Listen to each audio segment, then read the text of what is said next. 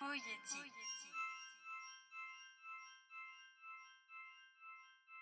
ポイエティックはい、こんにちは。ポイエティックラジオです。お相手は私、柿内翔吾と、本日はゲストでこの方です。はい、こんにちは。柿内午後と申します。よろしくお願いしまよろしくお願いします。あ、一応ね、柿内なんだ。柿内じゃなくて。す。あ、柿内午後と申します。はい、よろしくお願いします。いつも柿内って呼んじゃうんだよね。そうそう、あれね、だから普通はね、柿内って読むんだよ。メジャーな、なんか多分あれの読み方って柿内だから、 うん。読んで、柿内なんですって言うと、すごい申し訳なさそうにしてくれるんだけど、むしろあれで無理やり柿内って読ませてる方が無理してるから、え、そこお気遣いこだわりポイントあ、そう、こだわりポイントなの、実はね。書きないなんだぞっていうのは。でもまあ、なんだろう。それは別に本人のね、こだわりだから。 別に。 な特に、どっちでもいいんだけど。のはしご高みたいな感じか。あ、そうそうそう、はしご高みたいな。なんかそういうのもね、はしご高であることにすごいこう、こだわりを持ってる人もいればさ、わかんないですよね、で済ませる人もいるじゃない。なんかそれで言うと、まあ、どっちかっていうと、こだわりはないというか、なんかもう竹内さんで定着しちゃった人に対して、改めて、こう、なんていうの、修正するのもさ、うん。めんどくさいから、こうそのままだ黙って柿内さんって呼ばれて、はいって返事してる人とか結構いるから、そうだからなんかね、もう別にどうでもいいっちゃどうでもいいんですけど、 なるほど。そうそう、まあね、あの、ゴゴさんもね、あの、は今い日から、今日からというか、このラジオのためにゴゴさんを名乗ってもらってますけど、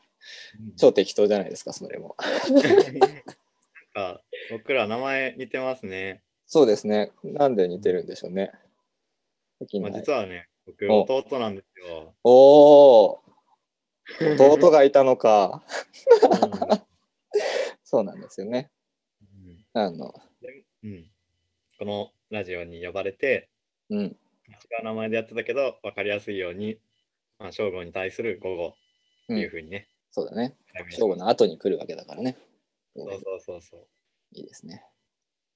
もうちょっとね、あの、ゆくゆくどっかでね、そういう、こう、あれ、なんだっけ、忘れちゃったけど、あオアシス的なね、感じでね、そうね正午と午後でね、バンドこやろうねうバンドやろうね、みたいなことができたら、楽しいかもしれないけど、バンドやそうってだ、ねめちゃくちゃ喧嘩して、解散して、お互いさ、戻って ね、喧嘩の練習しなきゃね、喧嘩の練習しなきゃ。うん、あれなんかノエル・ギャラガーがって、ツイッターやってんだっけえ知らないやってないのかななんかね、どっちかがね、ツイッターやってて、うトランプと同じように、全部大文字でなんかツイートしてるのをなんか見た気がするんだよね。へえなんで全部大文字にするんだろうって。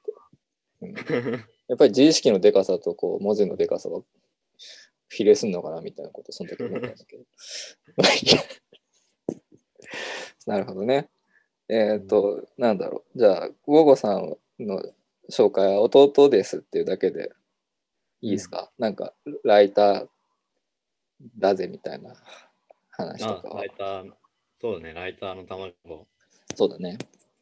うんだから、まあ、これをね、聞いている、まあ、あの、全世界で、だいたいうん、 70人ぐらいは聞いてるおっていうデータがあるから、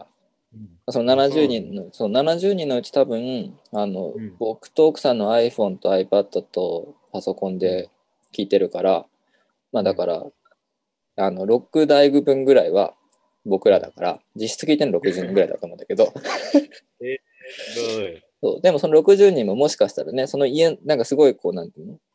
こう、宗教施設かなんかでさ、そのうんグルが、グルの端末で、なんか30人ぐらいが、そのグルの iPhone をこう、囲んで、みんなでポエティックラジオ聞いてるかもしれないから、端末の台数で言うと60代とかだけど、実際に聞いてるのはもうちょっと120人ぐらいいるかもしれないなっていう気持ちで、あすごい数だねそうなるとそうねいるから、だからやっぱりその、ここでライターだっていうふうにね、紹介をしておくことで、うんうん仕事につながるとないるいほなどあって思ってますが、そまあそんなに影響力はないので、期待せ ず見てもらえればと思いますけど。そうブね。ログで今、うなんかん美術史的なことをね、書いてたりするんうんですよ。うんなんか、今はとりあえず、受胎告知が、うんをメインにやってるんですけど、うんなんか、一つのテーマを、うんその、深く掘っていくことによって、なんか本当にいろんなことが見えるなっていうのが、書いてて思いますね、すごい。なるほどね。うん面白いね。なんで受胎告知でやろうと思ったのうん、あ、それはなんかすごい単純な理由で、うん。一番メジャーな取材だから、あえっと、その西洋画の中でってこと西洋画の中でとか宗教画の中でってことそうそうそうう、まあそん。の、そもそも西洋美術って、そのまあルネサンス期とかうん。うんはほとんどが宗教画だから、うんうん。でまあ、その中で一番多く描かれてるのが、まあ、キリストの卓形か、うんうんうん。時代告知かって感じだから、なるほどね。でそのなんか時代とか地域とかによって表現の幅っていうのがうんうん。大きくてなんかよりまあ面白く紹介できそうなのが受胎告知だったから、ああ、なるほど。うんうーん。面白いね。そっか。キリストの卓形の場合だと別に、大体全部卓形で貼り付けられてるだけだから、バリエーションとしてもそんなに、なある意味だからキリストのあの顔とか、そういうところぐらいだけど、うん受胎告知だ大まかと、なことがね一緒になっちゃうかうんら、うんうん。だから要素とか、だからそれこそ構図とかから変えていけるってなると、時代告知の方がバリエーションだった、その時代に、おごとのバリエーションにかなり幅というか余地がありそうっていう感じなのかそなうそううん、面白そうだね。逆にちょっと作例が多すぎてうんうん。とどっから手つけたらいいかわからないっていうのうが、んうんうん。なるほどね。うんそうか。ちょっとね、まだ読めてないんだけどさ、その、うんあのた受胎告知のブログシリーズについては、今第4回ぐらいまでそうそう、進んでるけど、うんなんだろう。んなんていうのかな。今の今のその第1回、2回ぐらいまでの話でいいからさ、その4回目までは読むから、うんなんかその、これから読みたい人たちうんに対しての取っかかりとしてこういうことをこう書いていこうと思って書いてるぞみたいな紹介をもうちょっと聞けたらなって思うんだけどなんていうのかなそですか紹介してもそう紹介してほしいなって思っててなんであのてかねそそそもそもねその西洋画とかさ宗教画みたいなそのなんていうのキリスト教圏の文化に対してさ結構その、あの午後さんはあの、なんていうの好きで勉強してるというか結構こうあるじゃないでもそれってさ、うん言ってしまえばそんなにこの日本語ネイティブの世界においてさメジャーな教養ではないというかさ、うん確かにね、なななそうだ僕はそれこそ最この1年寅さんにめちゃくちゃハマってるんだけど「うんあの男はつらいよ」シリーズの渥美清についてうんすごいこう語っていく方がまだうん受け入れられやすいというか、なんか「寅さんです」って言えばなんとなく「あ男はつらいよね」ぐらいのところまではつながる気がするんだけど「受胎告知についてほ掘ってます」って言った時にうんなんかそこからどこまでみんながとか多くの人読者がうんああきなんかキリスト教ねっていうところ以上の解像度持ってるかどうかっていうと、うんどうなんだろうなっていう気持ちと正直それは僕自身があんまりうんそれ以上のことをこう思えてないな今今の話聞いてる中だけでもモチーフのバランスだったりでその時代によって全然いろいろ違うからなんか読み取れるものが全然違うんだろうなっていうことまでは今の段階でもなんとなくぼんやり理解はしたけれどもそこにどんな面白そうな世界があるのかみたいなのはもうちょっと聞いてみたいなと思うのでちょっとあなるほど うんていうか、トラさんってそんなでっかいマーケットだったのいやトラさんはだって柴又っていう一つの町がもうトラさんの町にしかなってないからいやすごいんだよだからリアルの町なのにディズニーランドみたいなもうなんかトラさんのために保存されちゃってるから町が。ああ、そっか、すごいな、それだはか。らそこにちゃんと人々の営みがあるんだけどもううん町がテーマパークになっちゃってるから,、うんもうだからお団子屋さんとかはもうだからもうそのままトラさんの雰囲気を継承することに、多分一番注力してて、 なるほどね。そうそうそうだからなんかい何かこれからの時代に向けて変えていこうとかっていうことではなくてトラさんというテーマをいかに守っていくかっていうところにすごいこうもう町自体がこう一個こう方向づけられてしまってたりとか、はあ、そっか。あと、いまだにね、なんかそのあれ、相田みつみたいな日めくりカレンダーのさ、寅さん名言カレンダーとかさ、なんか出てたりするから、割とだから一つ商売としてこう成り立つだけのこう、うんマーケットはあるんだよね。なるほどね。そう。で、なんかね、それで、なんとなく知らない人も寅さんって言った時に、なんとなくあの帽子でさ、腹巻きのさ、なんか目のちっちゃいおじさんっていうのはさ、わかるじゃん。うんうん、わかる。あとなんかその、それを言っちゃおしめえよとかさ、ちょっとしたさ、ワードとかだったらさ、なんとなく知っちゃってるじゃん。知ってる。すげえ雑に言うと、そう、すげえ雑に言うと、西洋圏におけるキリスト教ってそういう扱いなんだろうなって思うわけ。なんていうの、その子、知らん、ちゃんと知ってる人たちは、すごいマニアックに、それこそこう第何作目のマドンナが思考みたいなところで、派閥がこう分かれたりもするけれども、そうじゃない、全然知らない人でも、なんとなくそれについて、ある程度の知識は知っちゃってる状確か態っに。てあいう意味。の服装してたら、そうそうそうそううそうそうそうそう。共通の構造があったりとかね。そうそうそうそう。なんかみたいな、こう、前提知識がさ、うん。なんか割と、てかなんていうの、言ってしまえば寅さん、日本の寅さんレベルぐらいにしか、キリスト教ってものをこう思い浮かべた時の共通認識って、この日本語圏だと、そんなにこう、ない気がしててね。うんうんうんうん。なるほどね。ね。まあでも、時代各地そのものっていうのは、うん。なんか、実は聖書にそんなに記述がなくて、うん、そうなんだ。うん、あのキリスト教、キリストの生涯を伝えるうん。ものとして、なんか聖典の中では、なんかうん教官福音書って呼ばれる、うんうん。マルコ、マタイ、ルカ、うんうんヨハネ福音書のやつがあるんだけど、その時代告知の出来事をしっかり言及してるのって、ルカによる福音書だけで、うん。なんかそれも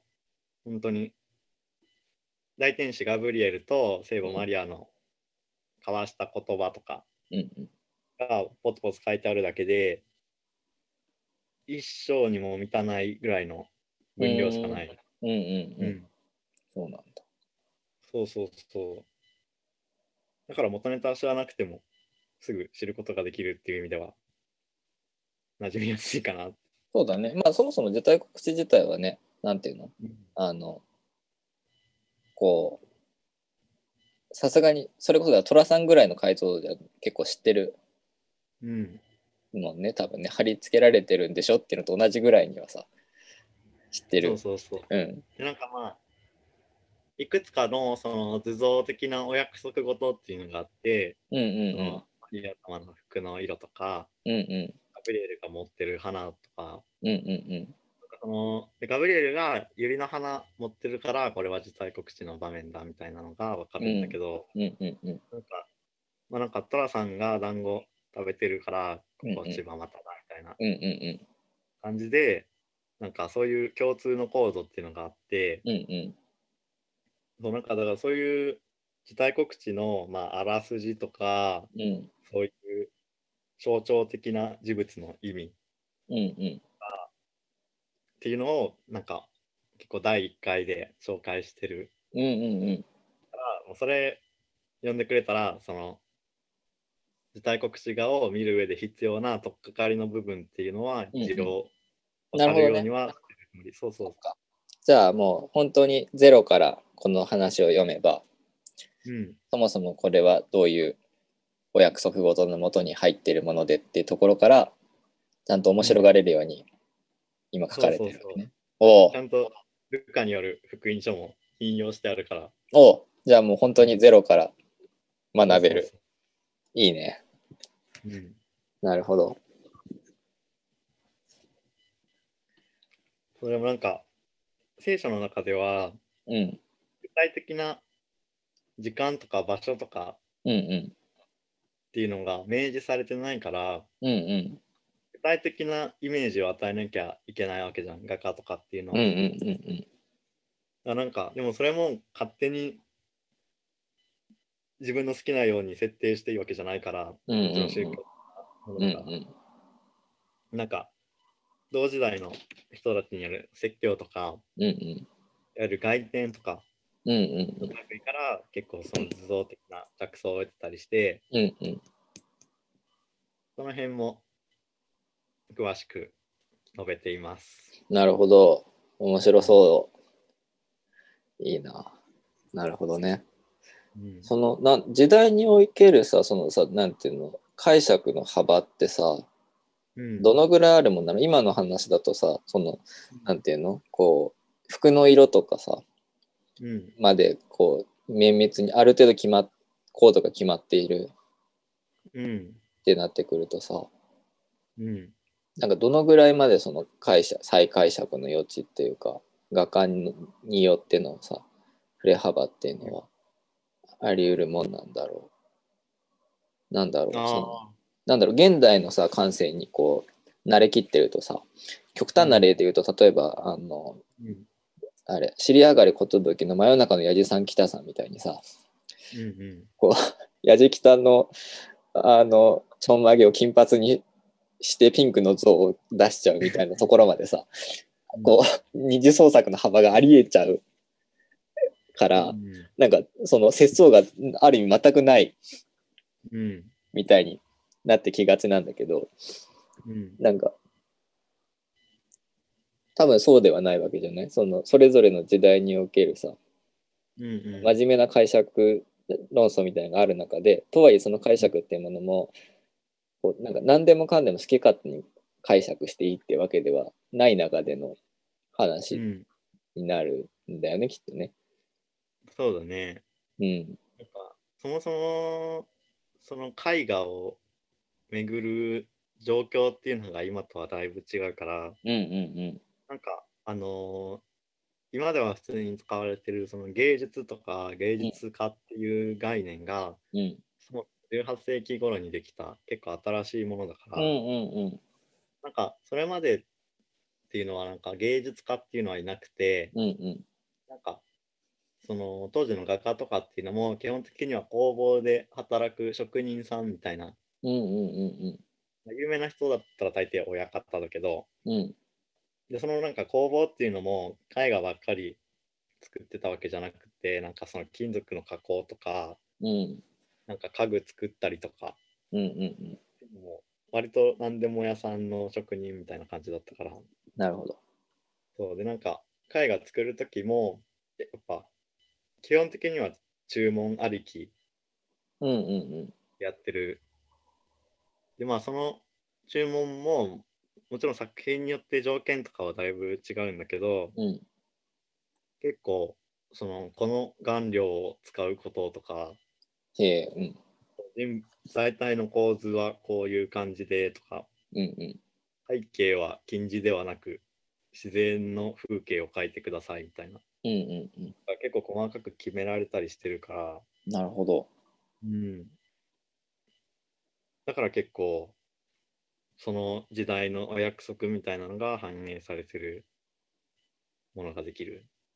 なるほどね。ああ、面白いね。だから、その、なんだろう。今、どうしてもその今っぽい感発想でいくと、その書き手の思想だったりとか、なんかうんこだわりみたいなものが反映されたものとして絵画っていうものを想定しがちだけれども、もともとその時代の、にを巡る絵画のあり方みたいなものをちゃんと考えていくと、割とクライアントワークだから、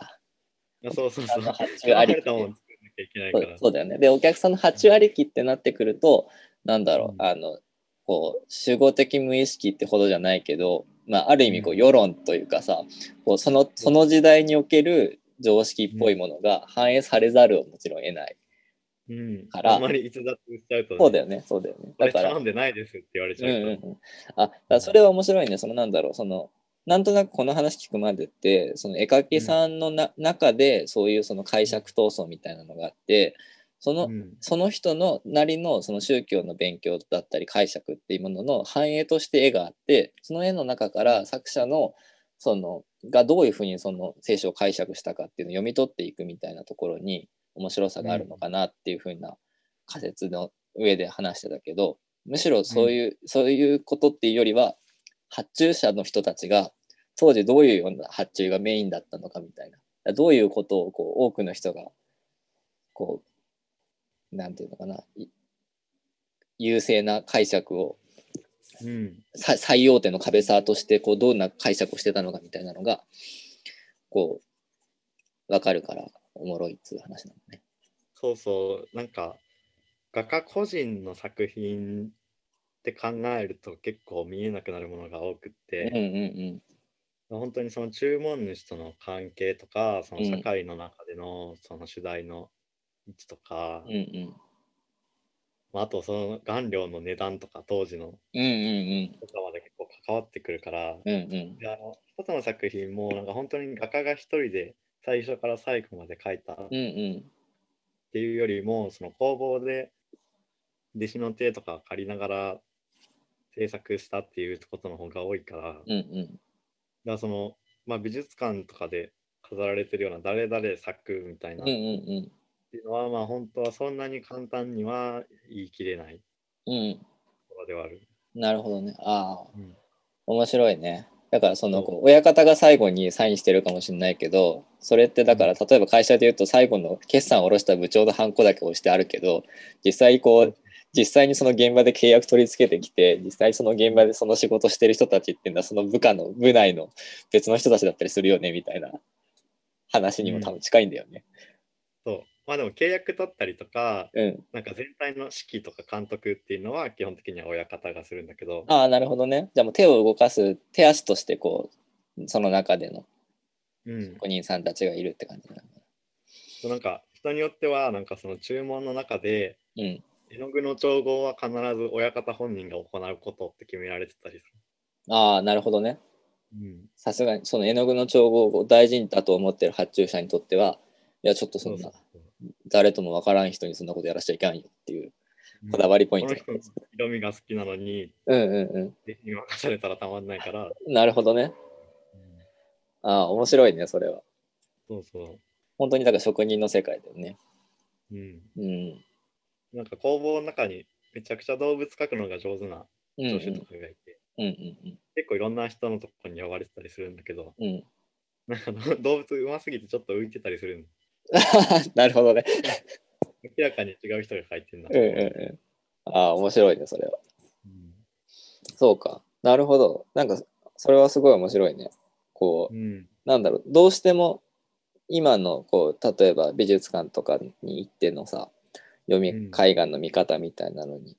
で言うと、うんてかまああとはそれこそ今の自分の感性とかで言うとさどうしてもそこにこう名前が出てる人個人とかと作品っていうのを結びつけたがっちゃうとか、なんていうの作品っていうものは個人の表現なんだっていう幻想が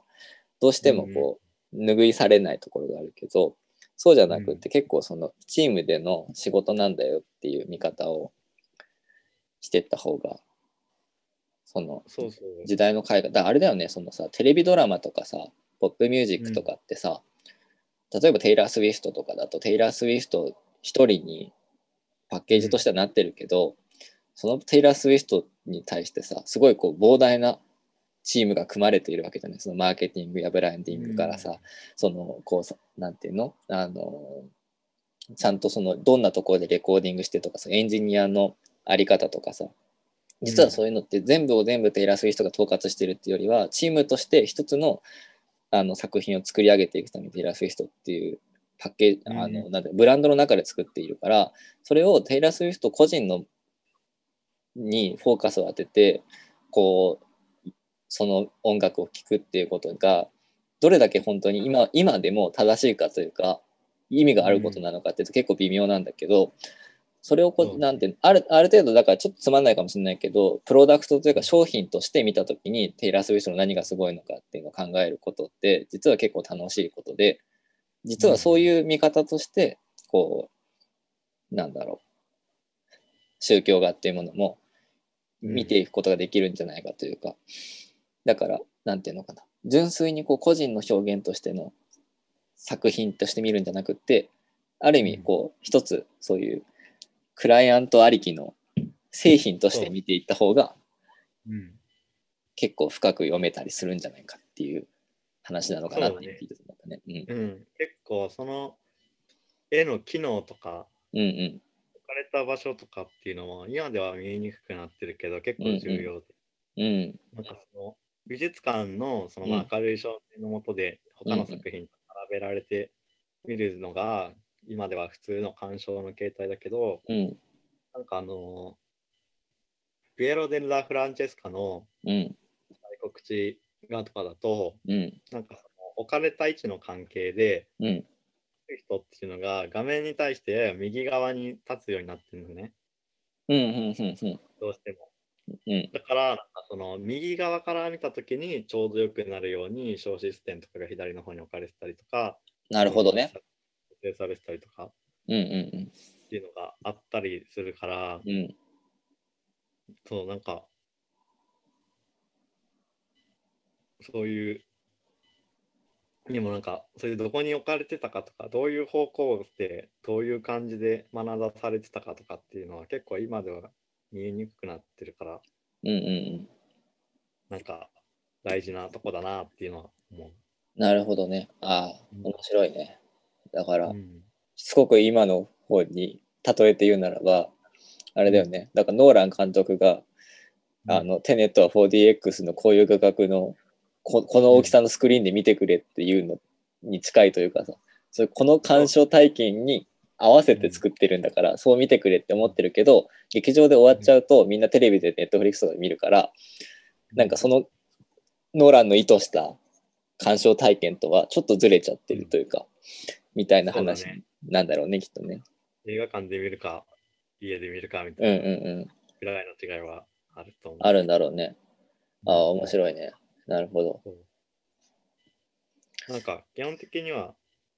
その絵画作品ってきちんとどこから見られるかっていうのがうんう踏まえられて制作されるからんうんなんか絵画ってそれを見るのにちょうど適した位置っていうのが本当に一箇所に定まるんうんうんその小失点からうんうん逆算してそれと本当に対応する面から見るようにできてるから、うんうんなんかある意味本当にその一度にみんなでわらわらわらわら見るのってうんうんうん本来は想定されてないのかなみたいな。ああなるほどねまあもともとだってその発注した人のためだけに書いてるんだもんねだからそうそそうのその人が例えば食事中にこのテーブルのこの位置から見るものだったりとかっていうそれさえ余計満たしてればいいんだもんねそう、まあ、公共の教会の祭壇画とかって場合もあるけうんうんうど、その基本的に一点投資図法が使われてたらうんうん最良の鑑賞点はうん一点に定まる。うんなるほど面白でいなんかそういう作品とうん観客の関係うんうんっていうものに着目してそのなんか美術史とかを捉え直そうとしたのが、ニコラ・ブリオっていう人でうんうん「関係性の美学」っていうすごい有名な本があるんだけどうんうんなんかそれは本当にそういう一対一対応みたいな感じだったかつての絵画からうん例えばあのポロックのアクションペインティングとかああうんうんっていうのはあれって別にどこから見てもうんうんいいというか、そのここが、ここから見るのが一番いいっていう位置うがんうんうん特にないから、だかうんらそういう意味でより開かれた絵画とかうんみたいな感じで、なんかそういう美術史を捉え直していくなるほど試みもあるぐらい、なんかうん結構面白いテーマ、作あ品あを見る人。それは非常に面白いねうん。だあれだよねそのなんか今の話聞いてるだけでもそれこそあのさキュビズムとかさうん今だ、となんか雑に雑によくわかんない芸術うんとしてカリカチュアされがちだけどあれのなんていうの活気さ活気が何だったのかっていうのもさそういうそのこう、あれもだからい言ってしまえばし書き手として視点が複数一枚の絵の中に落とし込まれてるっていうところで考えていくと、今言ったようなそのこのい一個に鑑賞者の位置が一個に決まっていくっていう絵画と人との関係のあり方っていうものかの発展系というか一個に決まらないところにこうからどこから見るかである程度その人と絵画とが結ぶ関係が変わってっちゃうみたいなあり方の表こうなんていうの実験の結果だったのかなみたいなことも思えてきたりするから面白いね。うん確かにね、視点の相対化というかね、うんうんうんあある種の制度をかき乱すみたいなうんうんうん。意味もあるかもね。なるほどね。うん面白いなねんかそれは。そういうなんか15世紀のうん絵画をうん15世紀の目で見ることの大事さみたいなのをうん解いてる本に、うんこのマイケル・バクサンドールのルネサンス絵画の社会史っていう本があって、めっちゃ面白そう。うんこうそれが本当にそのなんか15世紀の絵画を見るためにうん15世紀の目を身につけるっていうのを目的に書かれてる。うんうんうん。それ超読みたい。なんか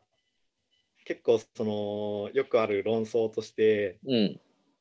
絵を描くのに予備知識は必要なのかうんうん問題うん。あるね。がその、予備知識あった方が分かる派とうんそんなことより感じることが大事だみたいなうんうん派うん。がいるじゃないですか。いますね。まあ別にどっちが正しいとかじゃないんだけうど、んでもなんか予備知識がなかったら何が書いてあるか分かんなかったりするから、うんうんうんあれってか宗教画とかっていうのは、うん。うんまあまあそういう意味ではね、あった方がいいんじゃないかなっていうふうにはうん。思います。まあそれはね、超面白い話だね。うん。なんだろう、ちょっと自分がハマってるトラさんの話にあえてうん。するとね、そのトラさんを見るってなった時に、その、 うん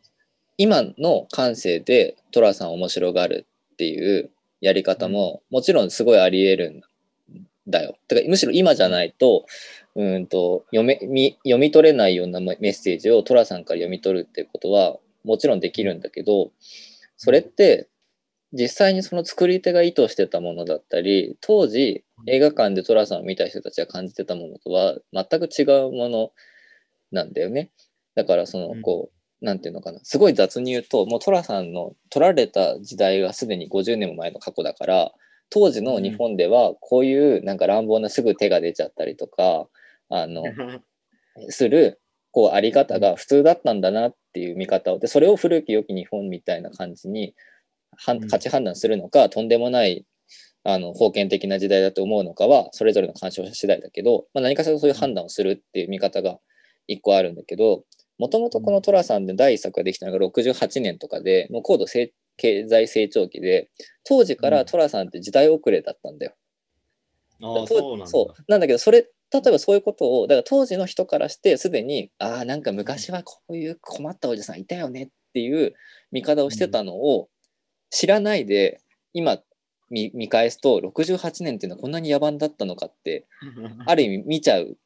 かもしれない。うんでもそうじゃなくて68年ってどういう時代なんだっけっていうのを考えた上で見た時にあ当時あえてこの時代遅れの男をこういうふうに撮ったっていうことっていうのは当時どういう意味を持ってたんだっけっていうのを考えて見ていくと全然違ったものに見えてくる。で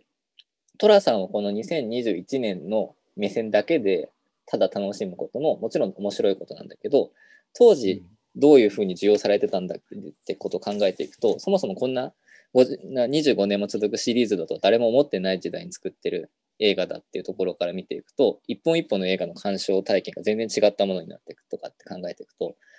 なんだろなんうんと身も蓋もないことしてしまう寅さんは2021年の顧客は想定しないで作ってる製品だからそれはそうだ60そう68年当時の人が楽しめればそれでよかったはずなんだようんみたいなところをなんか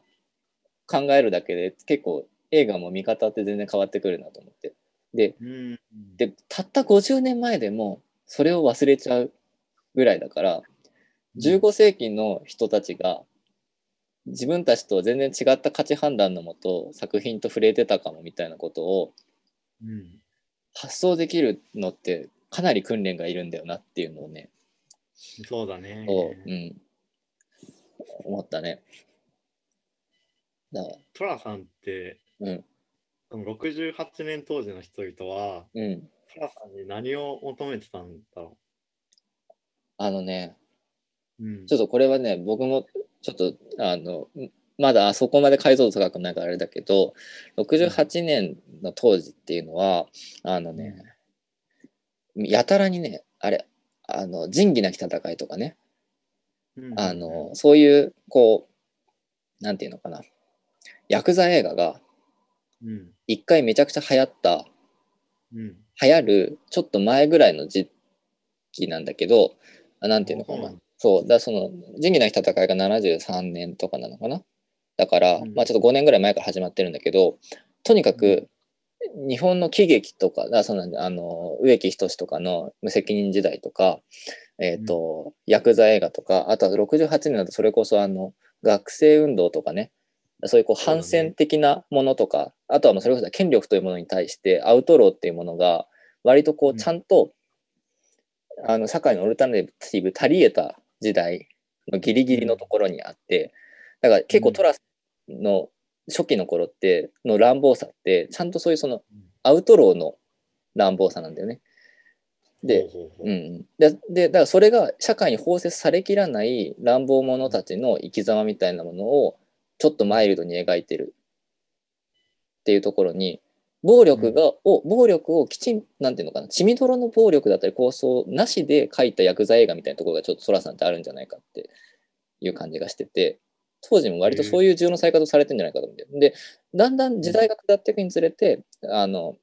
どんどんホームドラマ感が出てくるというかただのうん親戚の困ったおじさんとしてこう社会に包摂されていっちゃうんだけど当時のそようかった最初最初の初期5作ぐらいの寅さんっていうのはむしろその社会っていうものに絶対に取り込めないうん要素としてこうあった気がして、へえ。うん、ちょっとねあのまだこれは全然わかんないけどねなんとなく当時の時代背景だったりその、うん関連の本とか読み漁っていくと実は割とその今にな今から振り返るとただの変わったおじさんみたいなこうホームドラマ感との中で男はつらいや辛いよっていうのを考えてしまうけど当時はから当時はむしろそういうその反戦だったりとかあの反権力みたいなものの居場所がどんどんなくなっていくでむしろそれがそのこうなんていうのコミカルなものとしてしか残らないようになってしまっている状況っていうのを割とこううん冷静にこう写し取ってる映画としても読めるんじゃないのかなっていう感じがするというかあのう。うんんだとだなんかっていうのかなそうだその社社会というものに対して抗っていく姿っていうのがうん。すでにもうかっこよさよりも滑稽さの方が際立ってしまうっ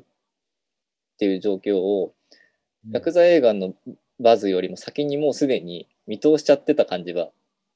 ちょっとあるんじゃないのかなっていう、なるほどうねん。、感じがするんだよね。そのトラさんがいかにしてその後のホームドラマ的なうん雰囲気を包摂されていくのかみたいなのもうん面白そうだね。そう面白いと思う。だから多分ね70年代に入ってくるとうん。もうもうすでにすすっかりリアリアルじゃなくなっちゃってるというかちょっとした、そのなんていうのかなあの変時代遅れのおじさんだったところからうん普通にこうもっとなんていうのあのこう明らかにありえないおじさんというか実在しようがないおじさんにすでにそのうん5年とか6年でなっちゃったんだろうなっていう感じはねするんだよ確かね。にうん70年にもなったらもう新宿駅で火炎瓶投げれないもんね。そうそう投げれないもんねそんなことしたらさはってなるもんね。ちょっとおそうそ仕事うそう遅れちゃうあるもんね。そうなんだよ。だから、審判が全然出てきないでさ、ただバッシングだけがありになってくるからね。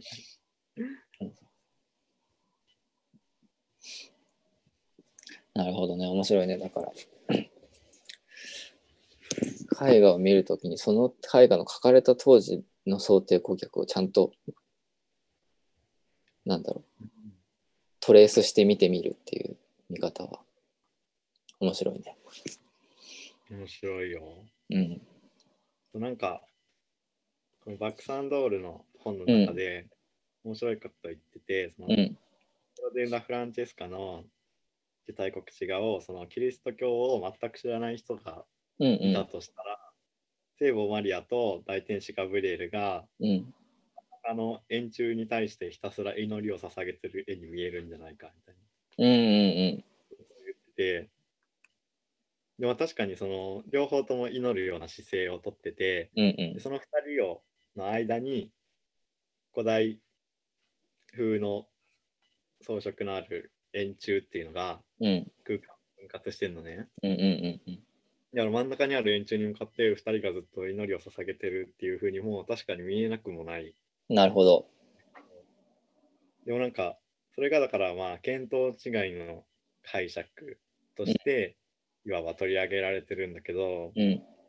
なんかでも面白いのがその解釈の仕様によっては円柱ってキリストの象徴ともされるああうんだからその受胎告知があって結構その天使とマリアの間に円柱が書かれてて空間が遮られてることが多いんだけど、うんうんなんかそれもなんか単にそっちの方がなんかかっこいいからとかうんうだんけじゃなくて、なんかそういうもしかしたら象徴的な意味が含まれてるのかもしれなくてなるほどね。こうだからそのなんかキリストである円柱に向かって祈りを捧げているっていう解釈もあながち間違いとは言い切れない可うん能うん性うもん。ああ面白いねそのいっそそのなんだろう当時の解釈はこうだったんじゃないかっていう知識をもとに見ていくのも一つ大事だけど実はそれで見落としそうなものを直感的にフラットな目線で見た時に感じるものの方がうんこうもう掴み取ってることもあり得るっていうそうそうそう 面白いね。理論と直感とうんなんかどっちかであればいいっていうわけではなくてっていうなんかなんていうの行ったり来たりしないといけない感じが非常にそう良いなんですねだようんこうなんかその当時のそのえ図像的な約束事とかっていうのもうんきっちり決まってるようでいてうんなんでかわかんないけど結構やっぱり差異みたいなのもうんうん出てくうる、んなんかその大国知画でその神様の手からその精霊鳩の姿をした精霊がマリアに向かって飛んでいくっていううん絵がよくあるんだけど、うんなんかその中でも、なんか、その精霊の表現として、なんていうのかな、赤子の姿をしたキリストがうん空からマリアに向かって飛んでいくっていううん絵が描かれることがあって、うんでなんかそれってかなり今見ると異様なんよね。うんなんうか、んだから赤ん坊飛んできて る。うんなんでってね そう。でも、それって神学者とかからもうん攻撃されてるんよ。あそうなんだ表現は誤解を招くから。うんうんなんかマリアの体内に宿る前からキリストが人の形をとっていたということに与えるからうんあなるほどねうん言われてるんだけど言われ始めてからもしばらくはその図像が結構ルフしてたりうんうんうんいろんなところで引用されたりとかしててうんうんなんかそういうのとかってそういう例えば宗教的なその文書とかのうん源泉があって、そういう表現が生まれたとかっていうものでもなさそうだし、うんうんでもその赤ちゃんの姿で描くっていうしきたりっていうのがうんうん局所的に結構根強くあったっていうのはうんうんなかなか面白い。面白いねだからうんなんだろうそのさ絵画とかっていうのはこうどうしても今の観点だとハイカルチャーというかさいわゆるインテリのものとしてうん見てしまいがちだけれどそのなんていうの今の赤ん坊の話もそうだけどさそういう、そうそれよりもその発注する人たちがとはいえこっちの方がしっくりくるじゃんっていう感覚の方がしばらく根強く残っていくみたいなのがさうんなんかそのなんていうの今もあ今もよくある話じゃないなんていうのかな例えばそのあのーこうあの白人と黒人の描き方とかっていうところでさ、そそこにその無自覚な差別があるんじゃないかみたいなことの反省をさもう随分前からこうされ続けてきたわけじゃん。それでもいまだになおそのステレオタイプの雑なギャグがうん根強く残っちゃってる。で、それに対してようやく反発の声の方が大きくなってきたから、こう修正が入って、やほんやっぱりそういうジョークはダメだったよねっていう方向に修正されていく方がメジャーに流通させる上では有利だっていう方向にようやく向かってきたけれどもそこまでの道のりってすごい大変長いわけじゃない。うんでなんかそれと同じようにそのキリスト教的なうんとだキリスト教的に正しいうんその切りこれ的なねうんものとしてこうインテリたちがこっちこうしないといけないんだって赤ん坊を空飛ばしちゃダメなんだっていうことをこううん言い続けてもそれが実際に作品に反映され製品にさ反映さされるまでっていうのは結構ラグがあるみたいなうん話なのかもなって思ってだからそういう意味だとこうなんかずっとそういうことをやり続けてるんだろうなって感じもするんだよね。確かにうね。ん正しさっていうものがどんどんこう更新されてってそれに合わせてこうじわじわとそういう大衆であったりとかそのうん実際のプロダクトの方に反映されていくっていうところまでのその浸透していくまでの時間みたいなものっていうのは面白いかもねそういう。ね。うん、なるほど。いいね。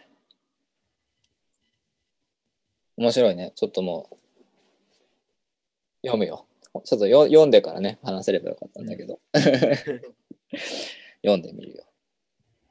面白い。そうかそうちょっとそういう話をね、書いてますんで。ちょっとちょっとなんね。か、うん身振りの、うんうんその身振りによって何を表してるのかとかって、うん。うんうん、やっぱそれも決まってるから、なるほどね。うんそのジェスチャーのが何を持っているのかっていうな、どういう意味を持っているのかっていうね、うん面白いね。なんか、中世のてあの最後の審判とかうんうんうん。書いた絵だと、なんか、自分の手のこう噛んでる人の姿とかうんうん出てくるんだけど、なんかそれはもう絶望とか、うんうんう開墾とかを表してるらしい。ん。なるほどね。面白い。そういいね。ちょっとあと、だい、次うん、衣を引き裂くっていうのがうんうん。一般的だから、なるほど。うん筋肉がすごいからとかじゃなくてね。うん。なんか、悲しいじゃなくて、怒った時だ。うんうん怒ると衣を引き裂くっていうのは、うん。うん。なんかこう、古い表現で、へえ。そうドラゴンボールとか、北斗の剣とかでもそうだけど、うん。あれはルネさん好きからある表現。なるほど。あれは筋肉がすごいぞっていう表現なんじゃなくて、怒りの表現なんだね。怒りの表現。なるほ ど。面白いね。うん。なるほど。いいね。ちょっと多分大体1時間ぐらい喋ったので、うん。聞く側が疲れちゃうから、録音としては一旦このぐらいにして、うん。でもちょっと面白い話だったからね。え、まだそのブログの受胎告知シリーズはしばらく続くのかなうん、しばらく続けなるるほど予ね定。じゃあちょっとまたそれをしっかり読んでからね、読んでからこういうことも聞きたいみたいなのが出てきたり、それをこう話せたら楽しいなって今話してて思ったので、そうちょっ今とねのところ、4万字ぐらい書いたんだけど、うん。でも最初に話しかったかったことにまだ到達してないから、おお、すごいね。いいね。